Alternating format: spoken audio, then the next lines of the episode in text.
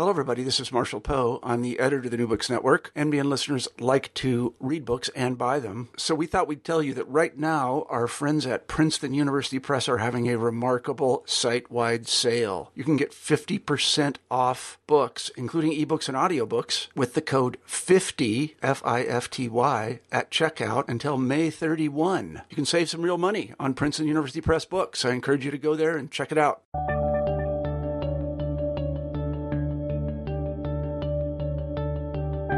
Hello, everybody, and welcome back to New Books in History. I'm Marshall Poe, your host. Each week we pick a new history book that we find particularly interesting, and we interview the author of that book. This week I'm very pleased to say we have Sir Rodric Braithwaite on the show, and we'll be talking about his new book, Afgantsy The Russians in Afghanistan, 1979 to 1989. I was in high school the year the Soviet Union invaded Afghanistan that being 1979, and I remember reading about it in Time magazine and hearing President Carter talk about it on TV. What I learned from reading and watching was that the Soviets were imperialists and and the invasion of Afghanistan was part of their plan for world domination. Our response to that was to refuse to go to the Olympics in Moscow. That brave gesture did not bring them around to our way of thinking. You won't be surprised to learn. Sir Rodric Braithwaite has written a wonderful book about the Russian adventure in Afghanistan, and there are two particularly enlightening things about it. The first is that it shows that we in the West got the Soviet invasion all wrong. We thought that folks in the Kremlin were dyed in the wool imperialists pursuing some long term objective aimed at world domination or something. That just wasn't true. They were scared old men who were trying to deal with a situation which was pretty much unworkable. They wanted to do a lot of different things. They wanted to protect the Soviet Union's border, they wanted to keep the U.S. out of Afghanistan. They wanted to protect their friends and allies, and more than anything else, they wanted to bring peace and stability and prosperity to Afghanistan so they would never have to think about Afghanistan again. We thought the Soviets were evil. Actually, they were just scared and confused. The second thing about Sir Rodric's book, which is really enlightening, is that it shows that these leaders themselves knew they could not accomplish any of this when they invaded Afghanistan. But they were prone to catastrophic thinking. They did not want to appear weak, so they had to do something. They could not very well not go to their own Olympics. So what did they do? Well, they followed the same steps that led America into Vietnam. It happened much more rapidly. They sent in advisors, then they sent in troops to protect the advisors, then they sent in larger units to deal with political instability. Then the generals asked for more troops. They got the troops. And pretty soon, the Soviets occupied Afghanistan, but they did not hold it. If this sounds familiar to Americans, it probably should, and we should thank Sir Rodric for bringing all of this to our attention, even as we are still today in that place, Afghanistan. So, without further delay, here's the interview. Hi, Rodric. Hi, Marshall. How are you today? I'm fine, thanks. How are you? I'm, good. I'm very well. Thank you very much. I should tell our listeners that today we have, uh, I insist on calling him, at least for the moment, Sir Rodric Braithwaite. Uh, he has written a wonderful new book called Afgantsy, uh, The Russians in Afghanistan, 1979 to 1989. I've read this book with uh, great pleasure and also a certain amount of awe in the sense that it, it, covers a lot of ground and it covers it very intelligently. And uh, Roderick was also on the ground, so to say, when a lot of this was happening, so it has an insider's perspective. There are a lot of things to say about this book, and I hope that it's read very widely by all kinds of people, not only here, but I also hope in, in Russia. Uh, and it's, it's just really a terrific book. I, I, I highly recommend that uh, my, my countrymen, that is, my fellow countrymen, Americans, go out and read it because you know uh, we, we tend to forget this uh, while we're uh, busy worrying about elections that won't take place for two years. That we are, in fact, at war in Afghanistan. Uh, that this is uh, something we should be thinking about. And this book has some things to say about uh, our current involvement there and also the British involvement there. Let's don't forget that we have allies as well in Afghanistan. So I just wanted to say to Rodric, thank you for writing the book. Uh, my, my first question to you, Rodric, is maybe you could just fill us in a little bit about yourself, just a, a few words about yourself before we talk about the book. Well, I was in the British Foreign Service for the whole of my career. Uh, I joined it in 1955 and I uh, left government service in 1993. And for 10 years, I was directly involved in that period, either in Russia, living in Russia, or in Poland, or dealing with Russia, the Soviet Union, and East West relations and all that stuff. I did Russian at the university before I went into the Foreign Service. I did know the language. And my wife also knew the language when we were there, which meant we could get around and talk to people, which makes a huge amount of difference if you're trying to understand a country. Uh, I also served in Washington and in uh, Poland and Italy and other places. And after I left um, the public service in 1993, I did a variety of things. I come from a musical family, so I was on the board, non not for profit boards of a couple of mm. musical institutions. I worked as an advisor to a bank. I didn't understand that they were do- what they were doing, but I discovered a couple of years ago they didn't just know what they were doing either. So that was, in a way, in a way, an enlightening experience.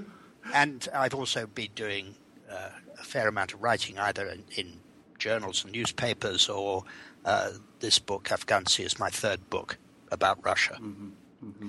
So that's my general background. Mm-hmm. Well, tell us how you uh, came to write Afgantsy, the Russians in Afghanistan. Well, I um, I wrote it for three reasons, really. I was myself in the Foreign Office and dealing with the issue when the Russians went into Afghanistan, and I was involved in uh, putting together some of the rather effective propaganda that you Americans that we put out. And I was in one of the earlier conversations uh, with various allies about how we might get weapons to the Mujahideen, the the uh, guerrilla fighters in Afghanistan. And so, looking back at that, whatever it is, 35, 40 years later, I thought I'd better see what had actually happened as opposed to what we were telling the world had happened. Mm-hmm. And of course, there are lots of myths, as there always are, about historical events, especially recent ones. And there was a lot of Cold War propaganda still hanging around. So I wanted to sort that out. That was the first reason. The second reason was that I was, having lived among Russians and having decided that they were human, actually, rather rather like us, I thought I'd like to, I'd like to um, I'd like to try and find my way into the thoughts and feelings of the people who are involved in that war. I mean, the politicians who took the country into it and took it out. Again, the generals, the soldiers, the aid workers. There are a lot of nation builders went in to try and build Afghanistan, rebuild Afghanistan. Soviet uh, doctors and agronomists and university teachers and women, and I wanted to find out what they felt about all that. And I wanted to find out uh, what their families felt about it, what the people they'd left behind in Russia thought about this war that was going on. So that was my second reason. My third reason is one that isn't really very, perhaps, very obvious in the book and is not particularly relevant to the subject, but I grew up as a small boy in the Second World War. I used to stick flags in maps uh, as the war surged backwards and forwards across the continents.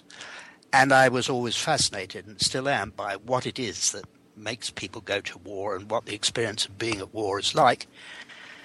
And I thought this writing this book would be an opportunity to get some of that out of my system. So it's also as it were, a private concern, not really, readers don't have to bother about it, um, an attempt to come to grips with the meaning of war. The book is definitely not about something. You half touched on it. Uh, I didn't write the book in order to draw parallels with what's going on in Afghanistan today. Um, that wasn't my purpose, uh, but of course, there is a war going on in Afghanistan today, and there are parallels. And although I don't in the book set out to draw the parallels and the lessons.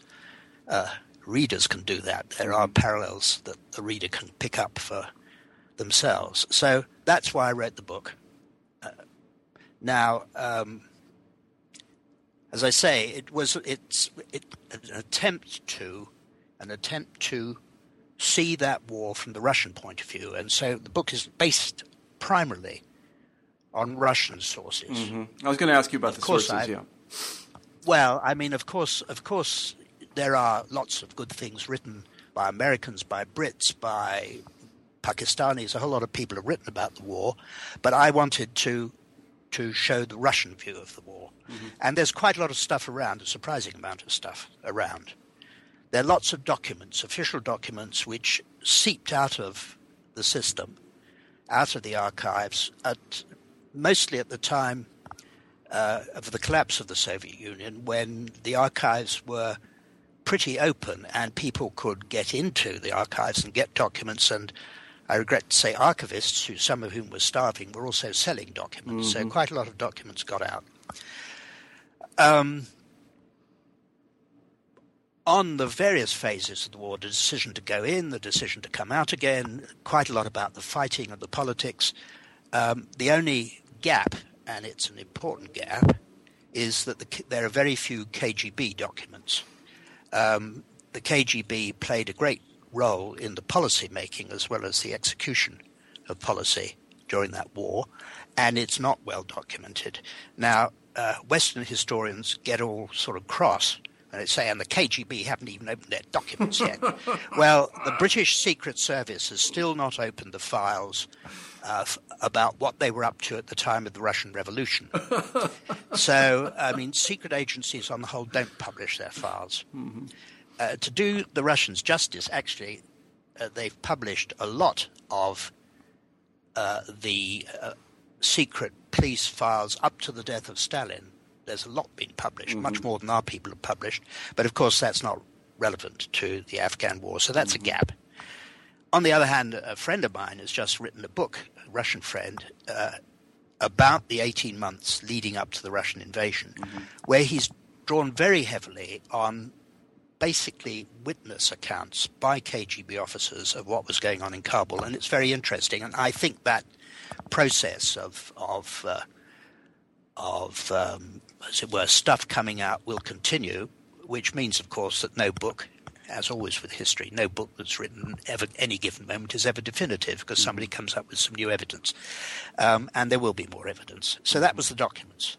Then, uh, of course, lots of people have written memoirs. The generals all wrote memoirs in the way generals do when a war's over, uh, to prove that they were right and the other generals were wrong uh, and the politicians were wrong. Uh, the politicians have written their memoirs to prove that they were right, and then lots of quite ordinary people, aid workers and journalists and soldiers, quite junior soldiers, have written their memoirs, and quite a lot of this stuff rings true. Obviously, you have to treat it with uh, critical a critical mind, but you can sort it out. Much of it rings true, and there's an odd category which I found useful some of the soldiers, quite sergeants and people like that, wrote fictionalized memoirs, and that's, of course, a rather suspect category. But I've talked to soldiers who served with them who say that they are pretty accurate. Mm-hmm. You just have to bear in mind that they're not literally true. Mm-hmm. So that's the second source. The third thing, which is interesting in all sorts of ways, was the internet. In the last five, six, seven or years, the Russians have taken to the internet like ducks to water. and a surprisingly large number of Russians, 20% or something like that, have access to the web. And that has all sorts of important meanings. It means that uh, you get a lot, for example, of oppositional blogging going on. People who don't like Putin say on the web they don't like Putin. From the point of view of the veterans, however, the important thing is that it enabled them to, first of all, to get it simply to get in touch with one another. They left the army and went back to a huge country which was falling apart and lost touch with one another. Now they can seek out one another on the web. They can also they also write things. They write their memoirs. They write stories. They write uh, critical essays, and uh, so there's a huge amount of actually very useful material, as it were, for the historian but also for the veterans themselves, it was a it's it's been a sort of catharsis. They've been able to unload some of the some of the psychological psychological neuroses they brought back from mm-hmm. the war. They can they can work it out through the net. And one of them told me himself that that it has that effect. They can they can it's a sort of therapy.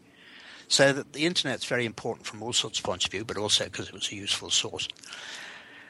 And then, of course, interviews. I interviewed quite a lot of people, and uh, you get you meet these people because you you meet somebody, and he says, "Oh well, you know, but you should talk to Ivan. And you go and talk to Ivan. He says, but you should talk to Dmitri. And there's a snowball effect. Mm-hmm. And you meet all sorts of people. I mean, all sorts of people I didn't meet when I was ambassador in Moscow in, in the late 1980s. Ordinary people doing quite ordinary things who were private soldiers, uh, sergeants, or whatever, junior officers during the war, or aid workers, or journalists. And so that is valuable, and it's also a great pleasure. Mm-hmm. Uh, uh, and there was a particular category of people I met, one or two of, uh, and these these are the people what the Russians call bards. These are uh, it's a it's a it's a phenomenon in Russia. All Russians write poetry to start with. A lot of it, of course, very bad, but they all write poetry, and quite a lot of them sing it, put it to music, sing it to a guitar, and a whole a whole literature of soldiers' songs grew up in Afghanistan.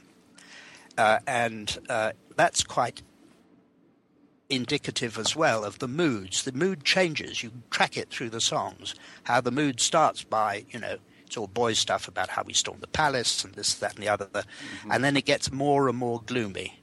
As the war goes on. And I met some of the people who, who mm-hmm. wrote and sang those songs. So that was an interest.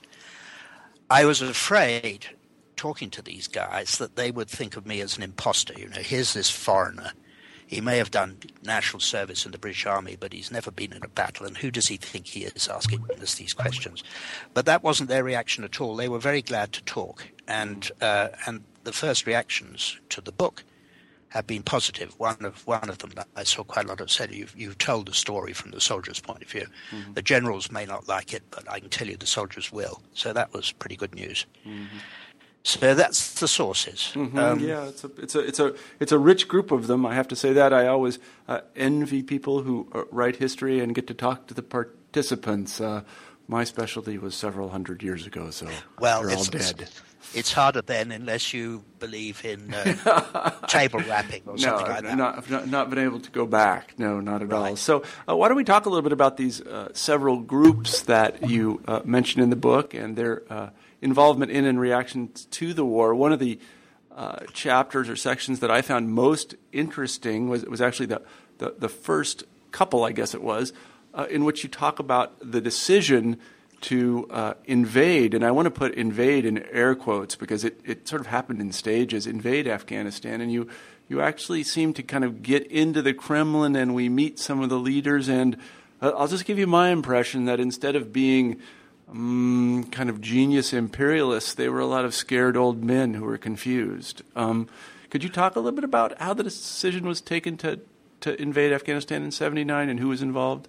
Absolutely. I mean, first of all, I think you're, they were old men, and some of them certainly confused, but the decision making process they went through is, I can promise you, perfectly recognizable. I've seen it happening in London and in Downing mm-hmm. Street. Uh, decisions are not taken in the way some people and even some historians uh, think they're taken. They're not taken in an orderly fashion. They're not taken all of a sudden. They're taken over a period. And on the whole, I mean, I always say decisions aren't taken. They're what's they happen to people. Things change. The information is inadequate. Something's got to be done. You know, there's a deadline to meet, and you say, "Well, to hell with it. This is what we're going to do." Mm-hmm. And that's roughly what happened with the Russians. The, the, the, the, process started in April 1978 when there was a communist coup in Kabul. Our propaganda said it was masterminded by the KGB, but as far as I can tell, it wasn't. It took everybody, all the Russians, including the KGB, by surprise. And the communists who mounted this coup were a very small group of people. They were split amongst themselves, uh, a, a split which turned really nasty. They started killing one another. And when they took power, uh, they killed the previous president and all his family, and they then started killing a whole lot of other people. Uh, now, the Russians, of course, in the circumstances of the Cold War, didn't have much choice but to recognize a new communist government in Afghanistan. And I should perhaps at this point emphasize that the Russian interest in Afghanistan, their national interest in Afghanistan, goes back to the beginning of the 19th century, mm-hmm. if not earlier. It's an important country on their vulnerable southern frontier, and they couldn't but take a close interest in it. So anyway, this this gang of thugs takes power in Kabul and starts killing everybody. And the Russians, the Russian advisors, they've got lots of advice there, they say, look, you shouldn't be doing that. And they say, what are you talking about? Stalin killed lots of people, he shot lots of people, it worked like a charm. Why are you telling us not to? So they went on doing it. And of course, one of the consequences of that was, uh, particularly in a place like Afghanistan, a whole lot of people all over the country started to rise up against the communist government. Um, and uh, the, the whole setup looked nastier and nastier. In March 1979, there was a rising against the communists in the western city of Herat, and it was uh, a very bloody rising, and uh, it practically the whole of the province came out against the government, and the communists in Kabul panicked. They thought they would lose Herat, and then they'd lose the next province, and before they knew where they were, the insurgents would be in Kabul.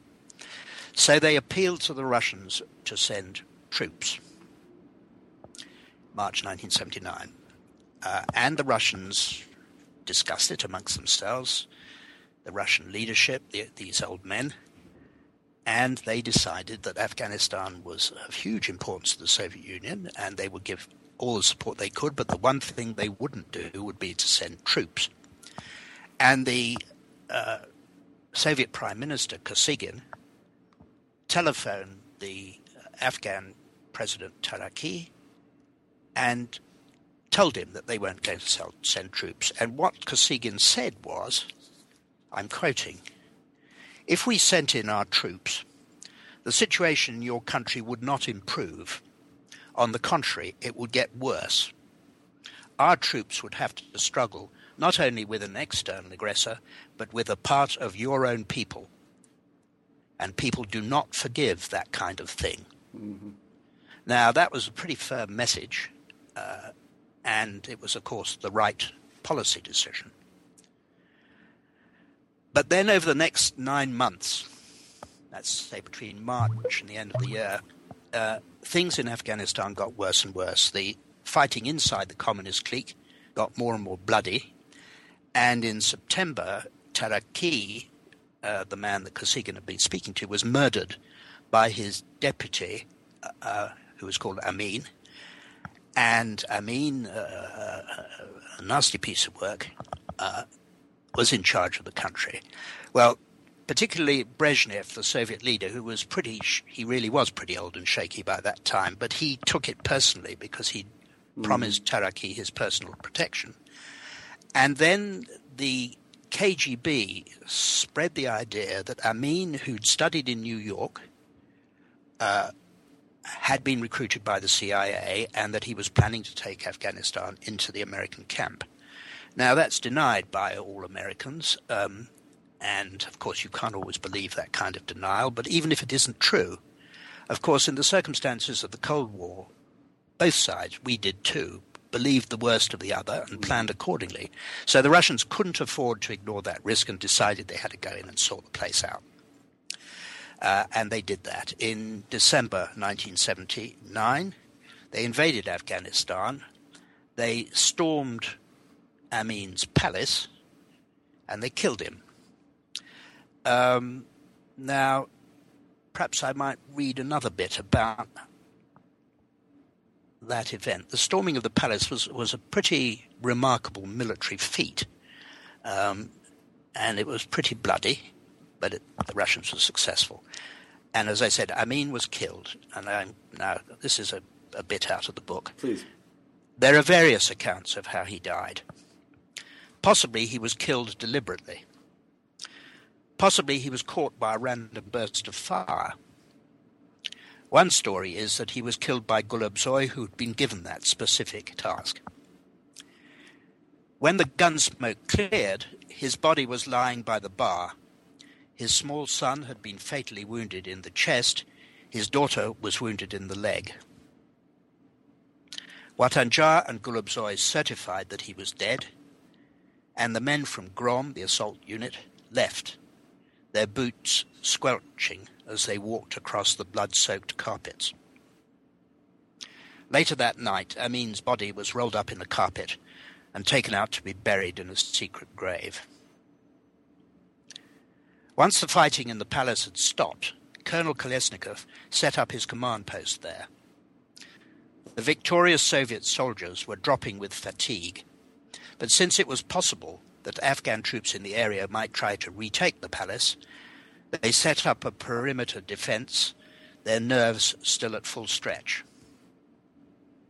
When they heard rustling in the lift shaft, they assumed that Amin's people were launching a counterattack through the passages which led into the palace from outside. They sprang to arms, fired their automatic weapons, and hurled grenades. It was the palace cat. Now, uh, what, of course, they discovered was that Kosygin's, Kosygin's analysis had been entirely correct.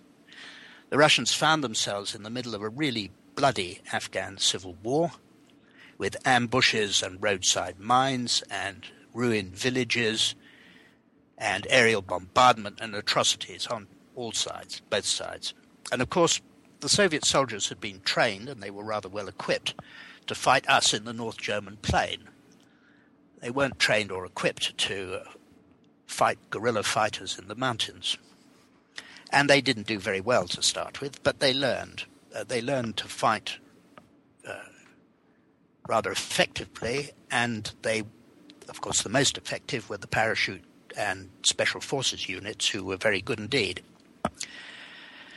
Now, the cover story that the Soviets put out for this war was that uh, they were going in to help a friendly government to whom they were bound by treaty and decades of friendship, and all they would do was hold the ring while the Afghans sorted out their own problems. They wouldn't engage in any fighting.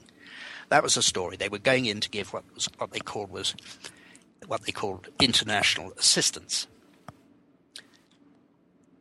And I'll come back to mm-hmm. the aid and stuff that the Russians did in fact give the Afghans. They gave a lot. But of course, the news spread very fast once the coffins started to come home.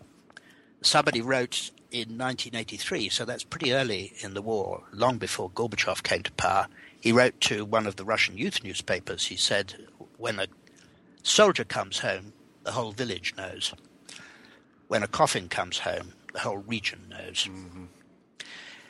They flew the coffins back home in in aeroplanes, which the aeroplanes the nickname for them was Black Tulips, and um, and this is another quotation. In order to keep quiet what was going on in Afghanistan, the coffins were delivered to the families at dead of night. It was a futile precaution.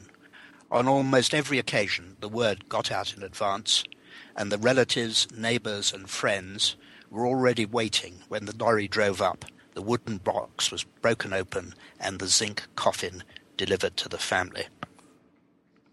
One young captain, a helicopter pilot, came to deliver the body of a comrade from the same squadron. When he arrived at the house of the dead man with his escort, several soldiers and a sergeant major, they found an angry crowd. Someone punched the sergeant major in the jaw, his lip was split, and his cap fell into a puddle. The women screamed, Murderers! Who've you brought with you? What have you done with our boy?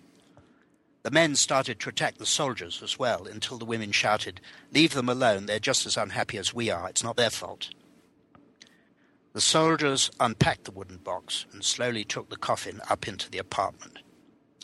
It was crowded with relatives and neighbors.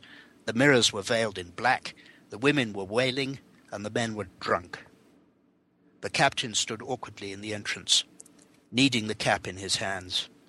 When Benushov told one of the women that the captain had come all the way from Afghanistan to accompany his dead comrade, she rushed forward. Please forgive us. He was our only son. Now, of course, the Russians, Soviet government, realized that they had made a mistake and uh, their original plan had in any case been to get out of Afghanistan quickly, leaving behind a friendly and secure government in Kabul. that, of course, was much harder than it looked. They had many enemies who were all determined to impede their departure. The Americans were out for revenge from Viet- for Vietnam. The Pakistanis uh, wanted a friendly government in Kabul which they could control and which they could use as an ally against India. And both the Pakistanis and the Mujahideen, some of the Pakistanis and the Mujahideen, uh, wanted an Islamist government in Kabul. So the attempts that the Soviet government made to negotiate, they talked to the United Nations, they talked indirectly to the Pakistanis, they didn't get anywhere. And then Gorbachev came to power. He came to power in March 1985, determined to cut this Gordian knot. And within three or four months, he summoned the Afghan leader uh, to Moscow and told him quite firmly that he'd better get used to the idea that Soviet troops would be out in 12 to 18 months. So that's October 1985. But of course, Gorbachev was stuck on the horns of a dilemma of a kind that we're also familiar with. And what he said at one Politburo meeting in uh, 1986 was we could leave quickly without worrying about the consequences and blame everything on our predecessors. But that we cannot do. We have not given an account of ourselves to the people. A million of our soldiers have passed through Afghanistan, and it looks as though they did so in vain. So why did those people die? Mm-hmm. Well, we've heard that in other contexts. Mm-hmm. So the result of that was that the withdrawal agreement was not negotiated until uh, April 1988, then the chief parties were the US government and the Soviet government, with the Pakistanis and others on the sideline. Um, the Mujahideen refused to take part in the negotiation. It did provide for the Russians to leave Afghanistan in an orderly fashion, uh, which they did over the next year, nine months. Um, of course, it was a huge damage to their prestige, and ironically, the Soviet Union collapsed mm-hmm. two years later. Even before the Afghan government collapsed, the Afghan communist government lasted longer than the Soviet government. But in a sense, the Russians did achieve their minimal aim. Their man, Najibullah, the communist president, survived in Kabul for three years after they'd left. He eventually fell, partly because his government was undermined by internal dissent, and partly because he was dependent on Russian supplies of food and fuel and weapons. And the Russians themselves, by the beginning of 1992, were bankrupt and, on some cases, on the verge of starvation. So they cut off, they cut off those supplies. Mm-hmm. Najibullah fell. There was a, an absolutely vicious civil war erupted between the various Mujahideen leaders, and that war was brought to an end uh, by the victory of the Taliban. A victory which was welcomed by lots of Afghans, including Afghan women who knew what the Taliban were like, but mm. preferred it to preferred order to what had been going on. Mm-hmm. And perhaps, perhaps I should just um, make a passing point, slightly frivolous one. You've probably seen Charlie Wilson's War, the film. Mm-hmm. Uh, well, it's quite fun. It's very bad history. Um, uh, it's got some moving bits in it, but the idea that Charlie Wilson, his Stingers, brought the war to an end is, of course, completely false. Mm-hmm. The Stingers, these anti-aircraft missiles that the CIA supplied to the Afghan guerrillas, had no effect on the Soviet decision to withdraw. Mm-hmm. That that decision was taken a year before the first Stinger was fired. Um, and uh, it had almost no effect on the Soviet military performance. They changed their tactics. They started bombing from 15,000 feet, which is uh, what other people do if they're afraid of anti aircraft missiles, but uh, does result in more civilians being killed because it's less accurate. Uh, but it didn't stop them using their helicopters, they used them right to the end. Mm-hmm. Mm-hmm. Um, anyway, that's the story, really. Um, can you? I'm sorry they, to interrupt. Can, can, you talk a little bit about the um, about the experience of ordinary soldiers in the war? You know, we have an entire mythology of this. I don't know if it's a mythology about uh, the, the, sort of grunts, common soldiers in Vietnam, and a lot of that was what, what you wrote about the, the, Soviet soldiers in Afghanistan was very uh, reminiscent for me of that literature. Could you just talk about what day to day life was? Absolutely, you know, on yes. campaign? I mean, in, in, the book, in the book, I do talk quite a lot about the everyday life of the soldiers, the everyday life of the aid workers, mm-hmm. and um, and also the nature of the fighting. Uh, the first thing about the soldiers was, of course, they were soldiers like any other soldiers. I mean, they may have been Soviet soldiers, but their experiences and their attitudes are recognizably similar to those of our own soldiers in all wars, not only in mm-hmm. current 20th century wars. They were, the soldiers were conscripts. Very few of them were volunteers. They were conscripts. Um, and because anybody in the Soviet Union with any influence would try and usually succeed in ensuring that his or her son was not sent to Afghanistan. The army in Afghanistan, the ordinary soldiers, were came from the poorer parts of the cities and from the countryside. Uh, and one Soviet general remarked sarcastically that we might just as well call them the workers and peasants' army like we used to during the revolution. They were from that kind of a background. They were um, they were like most conscripts. They were somewhat reluctant, but they were young, and many of them thought they'd see the world and be a bit of a lark. And there's no, you know, fighting can be fun provided it's not you that's getting killed. So they their attitude uh, was not entirely negative. The Soviet army and the Russian army today is a pretty brutal place. All armies are brutal, but there was a system, and still is, of systematized ritualistic bullying in the Soviet army, which could reach horrific proportions. You asked the soldiers, I, I, was interested, so I asked the soldiers what they thought of that. And they said, well, of course, it's a bad thing. It's partly because in the army, the Soviet army at that point, they, had, they didn't have professional non commissioned officers. They didn't have professional sergeants. They didn't have people who knew how to handle soldiers. And if they needed to take them around behind the building and hit them one, they'd do that, but le- they'd leave it at that. Uh, and so um, so the, the soldiers themselves recognized that it was wrong, but they also said, you probably don't know about British public schools, but in the days when they had beating in British public schools and you asked them what on earth they thought that was going, they said, of course, not much fun being beaten, but when you get to the top, you can do the beating. and there was a bit of that, a bit of that went, attitude went on in the, in so, but it was, it was a very tough, the food wasn't very good. And in Afghanistan, the health system broke down. The, the, the rate of illness in the in the Soviet army in Afghanistan was absolutely unbelievably high, and uh, uh, they had a lot of hepatitis, they had uh, cholera, they had all sorts of things which didn't happen in the Soviet Union and didn't happen in the Second World War. The the system broke down in Afghanistan, so it was pretty tough. But but of course, what carried them through was what carries soldiers through. It's the comradeship, the feeling not you're fighting for the great motherland, but you're fighting for your your comrades and the guys in the group, and that carried them through. And of course, the people I talked to were self selecting. I didn't talk to the people, obviously, who never wanted to talk about that war again.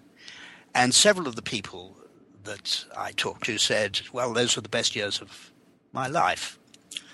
And you get, of course, the same phenomenon. You, you talk to British soldiers in Afghanistan today, and a lot of them just want to go straight back. Uh, it's one of the thing that things that boys do.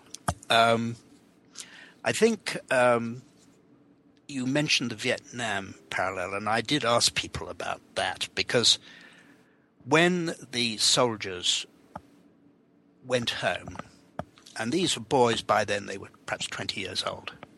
They went home, and because the war by then had become very unpopular in Russia, they were sort of spat on in the streets, or anyhow the moral equivalent, and uh, coping with that as well as the usual traumas that result from being in a war was very difficult. And they came back to a country uh, which, unlike America after Vietnam, simply didn't have the resources to look after them properly. They didn't have decent places to live in. They didn't get, there's no GI Bill or anything like that.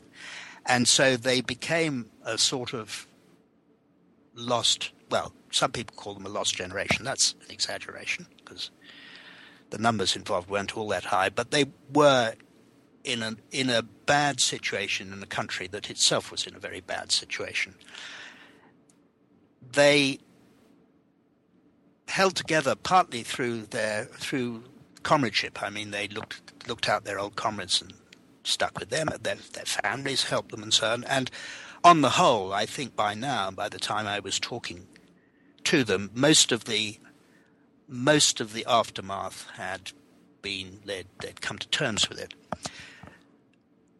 People don't. Some soldiers never come to terms with it. There are still British veterans from the Second World War who are getting uh, grants because of the psychological damage mm-hmm. they're still suffering from. I mean, these things don't go away. Um, there was a, a, a, view, and I quote a young woman I know saying amongst the sort of intelligentsia that they all came back as murderers and drug addicts and criminals and rapists.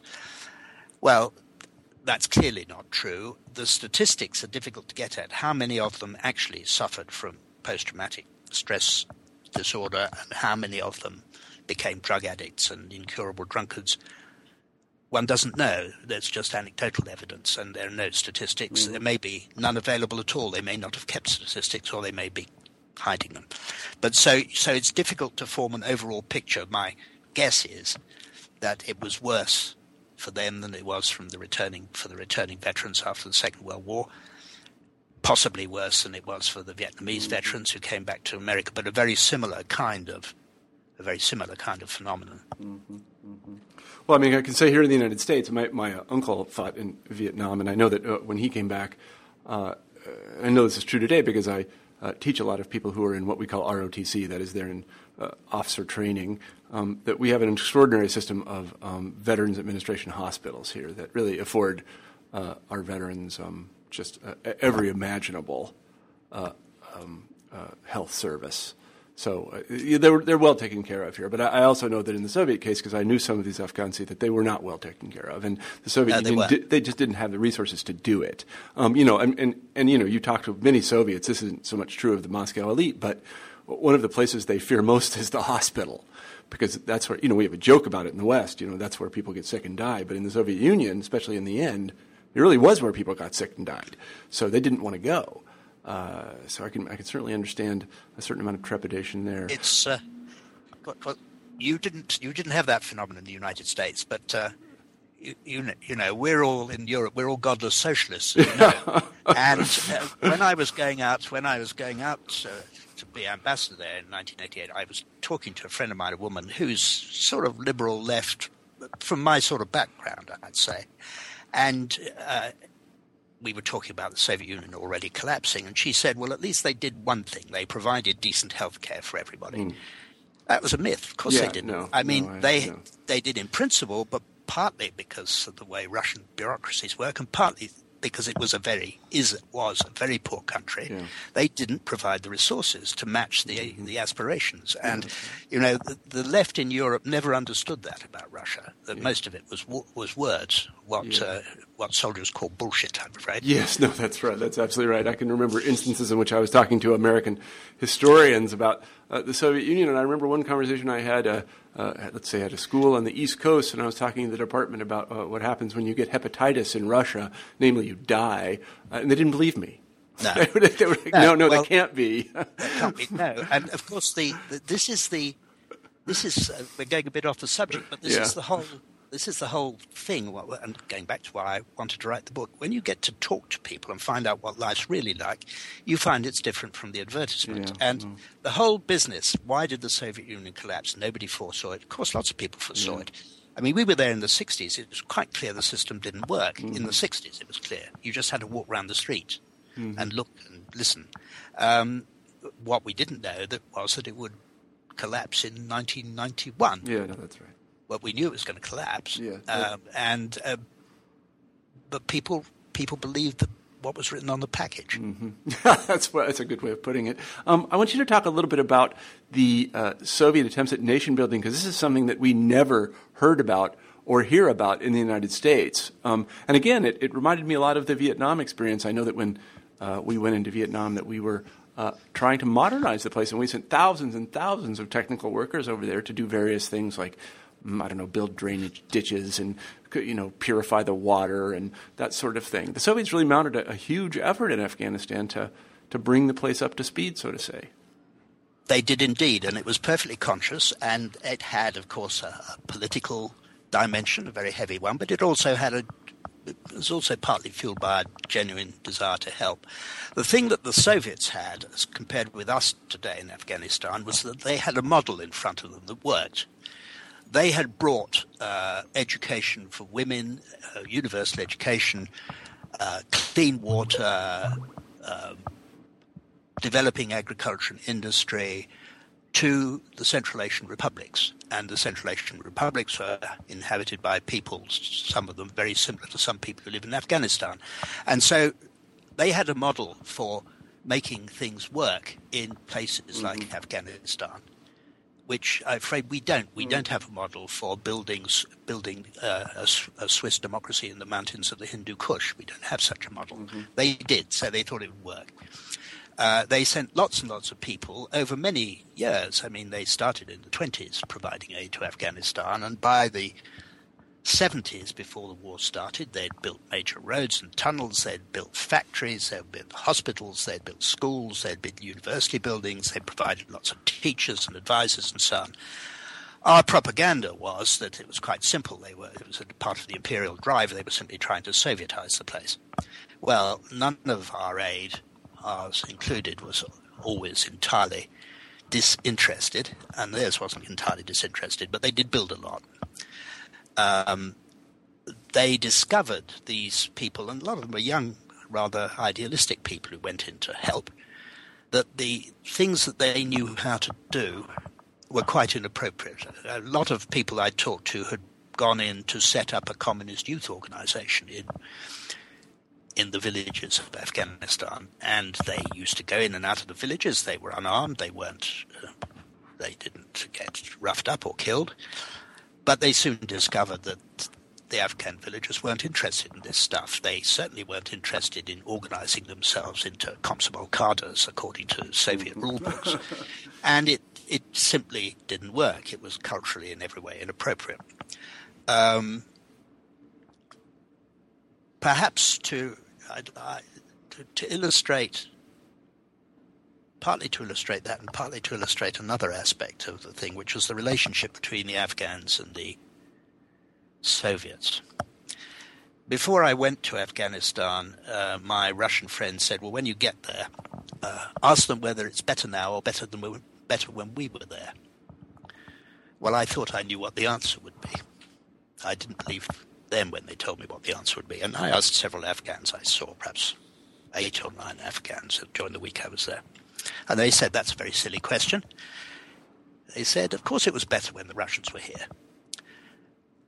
Um, the first person I asked was a boy that came up to me in the street in Kabul to practice his English. He, was, he must have been 19 or 20, so he didn't know from personal experience. And I said, What do you mean? He said, Well, the Russians built lots of things to start with, um, and so there was employment. You've not built anything. the factories the Russians built don't work because there's no electricity. The electricity doesn't work. Kabul is less secure now than it was when the Russians were here. And so, of course, it was better. I went, um, I heard that reaction from several Afghans, but one interesting was I went to Herat, where, where the rising, where the war in effect started, the Soviet war.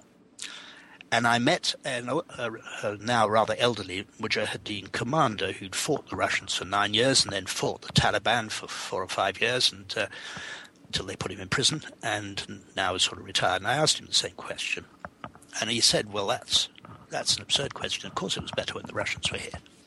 And I said, but the Russians are much more brutal than the Americans. And he said, no, they weren't.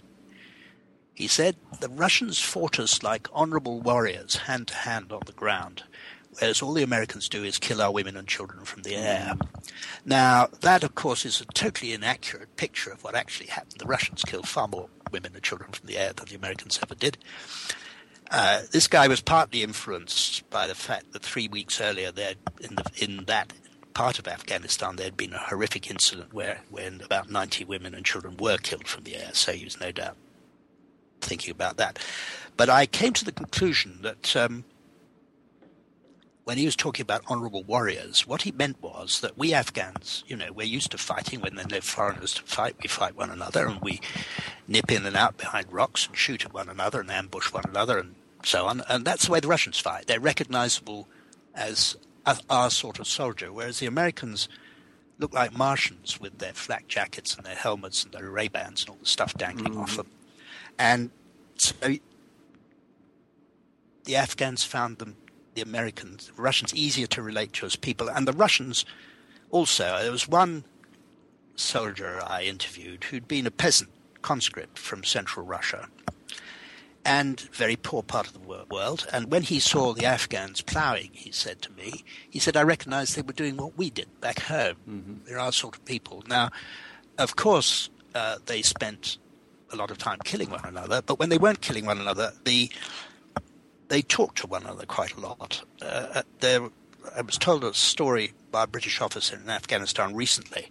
He met an Estonian sergeant on an airstrip in Afghanistan quite recently, rather elderly sergeant, because he'd been in the Soviet army in Afghanistan too.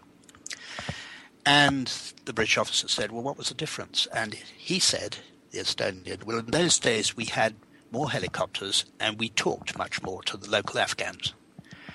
And it's true, the, at all levels throughout that war, the Russians were negotiating local arrangements with the Afghans. At the lowest level, the little guard posts that they set up all around the country wouldn't have survived if they hadn't been on some sort of terms with the local villagers. Mm-hmm. And the the deal was, uh, we won't shoot at you if you don't shoot at us, and if you don't shoot at us, we'll turn a blind eye to your smuggling. Mm-hmm.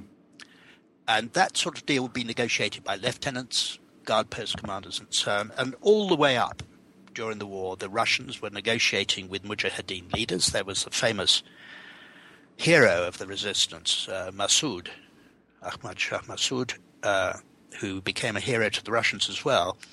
Well, they, they negotiated a ceasefire with him, which lasted for 18 months in the middle of the war. Secret negotiation. Mm-hmm. So there was a sort of, at least that's what they claim, the Russians claim, there was a sort of human relationship between them and the Afghans, which mm-hmm. which helped a lot. And of course, we forget that there were a lot of Afghans fighting on the Russian side, or rather, the Russians were fighting on the side of one of the parties to mm-hmm. the Afghan Civil War. Mm-hmm. And one of the things that surprised me, the soldiers that I talked to, the veterans, go back there. Hmm. They go back on holiday. They go back to wow. the places where they fought. Uh, they they um, uh, they meet the people they fought alongside, and they also meet the people they fought against. And they post little films on YouTube. You know, this is where I and my comrades were in this guard post, and you mm-hmm. get a mm-hmm. photograph, a film taken on the road to Kandahar. Mm-hmm. And these things turn up on YouTube. So there's a whole lot of sort of human human side to the relationship that I, I didn't realize would be there. That's one of the mm-hmm. things that I found interesting. Mm-hmm. I mean, one of the things you point out in the book that I think most Americans don't know is that, you know, on a number of levels, the, the Russians were quite well prepared to operate in a place like Afghanistan. I mean, first of all, from the top, I mean, they have a great tradition of, I, I guess, what, uh, what you would call we, we would call, I guess, uh, Oriental studies. They had lots of experts in, in Afghani affairs uh, who spoke the languages and had studied it and lived there. Um, and you know, on the second level, they had uh, they already had advisors there and had for years and years. And then finally, many of the soldiers were from Central Asia. So you know they, they, they were sort of familiar with the terrain in a way. So and well, I guess I guess one other thing occurs to me too. You know, here's where being from a culture which is uh, in which corruption is more or less an accepted way of life. Here's where it can kind of work to your advantage. I mean, the, the Russian soldiers on the ground knew how to make deals. American soldiers don't do that stuff. They knew how to make deals. They knew how to make deals. They were very often what we would call corrupt deals. Uh, but you're right, and and the fact that they did have Muslim soldiers, they did have, even in a, an armored fighting vehicle, a crew of five. One of them would be an Uzbek or a mm-hmm. Tajik mm-hmm. or something who could speak some of the local languages, mm-hmm. and so that they could get alongside. They did have an understanding. One guy I spoke to who'd been a major professional officer in command of a transport battalion. And he was very he his his name was Ismailov. His first name was a was a Russian Christian name, so he was I suppose had a had a Russian mother and a, and, and and a Muslim father, but he was very conscious of of how important it was to respect uh, local customs. And he said if you did that, you could get on with people. If you for example, if you, you, were in a convoy, you had an accident, somebody was hurt or some, something was damaged, if you got out immediately and negotiated compensation with the locals, that'd be that. Mm-hmm. Uh, if you didn't, some of your guys would end up dead. Mm-hmm. Uh, it was a question of if, so so. It's quite different from this picture that one had, and I had two of these ignorant, bloody-minded, brutal Soviet soldiers sort of stamping around all over the place of course, they did kick down doors the way soldiers do, and they did destroy villages indiscriminately, in the way that happened happens in wars, happened in Vietnam. But there was also a kind of, I don't want to exaggerate, it's a difficult thing really to document or, or, or quantify, but there was a sort of a sort of understanding. And one other soldier I asked him about this, he said, well, of course, he said, of course, when you're in battle, you know, your comrades are getting killed. All you want to do is kill the bastards. But out of that, he said, I, you know, I used to look at these Afghans ploughing their fields. I didn't feel any enmity towards them at all. Mm-hmm. Mm-hmm. And I think that's a sort of natural reaction as well for a soldier. Mm-hmm. mm-hmm. No, I think so as well. So uh, let's talk just a little bit. We, are sort of running out of time, but I, I, I want to hear what you have to say about uh, resistance to the war in the Soviet Union and why the Soviet Union and how the Soviet Union got out. Well, um, resistance is too strong a word. Yes, it is. Never, I, yeah, badly obvious, obviously, it wasn't like it, wasn't like the anti-Vietnam demonstrations in the United States. It was a sort of trickle of a trickle of dissatisfaction, sometimes a trickle of strong complaints expressed either either face to face or in letters or whatever, um, which undermined the will of the leadership to continue a war which simply wasn't delivering anything very useful. Um, they were not going to be able to to uh, turn Afghanistan into a modern, modern socialist country. They were losing people at a steady rate. Their international reputation was in tatters. There seemed to be no point going on. And what's more, this continual trickle of strong criticism from their own people. So it was a more insidious process than in America. It, uh, it, it, uh, it, wasn't violent, though there were some courageous people who spoke out against it, like Sakharov and so on, the, the Nobel Prize winner. Uh, who spoke out against it. But in general, they, they realized that this was not a war that was leading to anything useful for the Soviet Union. Gorbachev used the the letters. He, at one of his Politburo meetings, he read out letters from mothers and so on in order to convince his colleagues that this thing had to be brought to an end. But then, as I said earlier, the question was how do you do that? A lot of people are quite happy for the war to go on. The Afghan communists were terrified that the Russians would lead and leave, and did all they could to intrigue against against their departure. So, uh, and uh, the people on the other side of the negotiating table wanted to extract their pound of flesh. So it took Gorbachev, well, it took him three years, which, uh, again, if you make the comparison with getting out of Vietnam, is not all that long. Mm-mm. But of course, while you're getting out of a place, people go on dying. And uh, right at the end of the war, there was a, for political reasons, a major Soviet offensive mounted three weeks before the end of the war, in which a lot of people got killed in order to placate the uh, Najibullah, the, the president, who was desperate at the sight of the Russians leaving. So uh, it was a messy departure.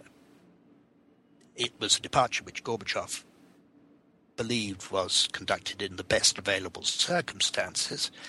And it went wrong after they'd left because the Soviet Union went wrong. Uh, mm-hmm. If they had gone on, this is perhaps one of the lessons for today, if they had been able to go on supplying Najibullah with the aid that he needed, perhaps he would have survived. Perhaps Afghanistan would have settled down, but they weren't able to. Mm-hmm. And the lesson, I think, if we're drawing parallels, um, there are lots of parallels, But one is that when it becomes clear that Afghanistan is a place you can conquer but not hold, which is roughly speaking what all previous mm-hmm. invaders of Afghanistan has discovered, the, the question is then to leave behind, leave and leave behind you a friendly government which can defend itself, which was what the Russians sort of achieved. And our own ambitions now, it seems to me, are reduced to the same. Mm-hmm. If we can leave behind uh, a stable government which can defend itself, uh, we will have done as much as we could hope to do. Mm-hmm. Um, I don't think that's going to be easy. And one Afghan officer I talked to recently, who'd actually trained in the Soviet Union, has now just gone back to Afghanistan to command their special forces, said, much as he appreciated, uh, he was talking to a British audience, much as he appreciated the the sacrifice of the British soldiers in Afghanistan, his view was that the thing couldn't be sorted out until all the foreigners had left. Mm-hmm. It'd have to be the Afghans sorting it out for themselves. And the history of Afghanistan and the culture of Afghanistan means that it will not they will sort it out uh, methods which are not entirely compatible with good democracy. No, I um, yeah. So that's not a particularly it's not a particularly uh, jolly conclusion to come to. On the other hand, the one thing one must wish for the Afghanistan is not democracy and all the rest of it. It's a bit of peace and tranquility after 30 years of horrifying war. Yeah. From uh, your lips to God's ears, I hope. Uh, anyway, Rodric, I, I want to say thank you very, very, very much for being on the show. Uh, we're, we're, just about out of time, and uh, I want to close our interview with our traditional final question on new books in history, and that is, uh, what sort of thing are you working on now? Well, I should say two things. First of all, I don't regard myself as a historian, and secondly, I don't regard myself as a writer. I'm a former bureaucrat who's done a bit of writing. Uh, I haven't got a major project. I have a project in mind which I don't think will work. I met my wife in Poland. We were both diplomats in the embassy there. And uh, uh, Poland at that time was going through a period which everybody's forgotten, which was it was a very open country. It was 1960. And for a communist country, it was wide open. One of the bits of documentation I've got hold of is the files that the secret police kept on me and my wife. Under Polish legislation, you can get those. They're not as full as I would have liked them to be. They're no transcripts of intimate conversations or anything like that. But still, there's some interesting bits in it. And I don't think there's enough there to make a book, but I shall use it somehow. I, I really envy you that. I know that uh, you know, I, I, I, saw someone's Stasi file once, and it was actually sort of boring. So, I mean, I hope that yours is, is more interesting than that, and I'm sure it well, is. Yeah, it's it's interesting bits in it, but one of the interesting bits in it, and I think this is something one must remember about all secret services, is how many things they simply got wrong, and how many things they invented. I mean, there are things in the file about me which are simply not true, and they invented. And the guys who invented it them. The, the story was that they were following me around Warsaw uh, and saw me being handing over a package of money to a guy who handed me a document in exchange. It's quite untrue. What actually happened was that they picked me up as I was leaving my then fiance's apartment late at night and followed me. And I thought, well, to hell with this. And I nipped, I maneuvered so that I was following them. I did that for a while. Then I went home, and they were obviously very cross. So they made up this thing. What the file shows, what the file shows, is that they were congratulated for tracking me down to this secret meeting.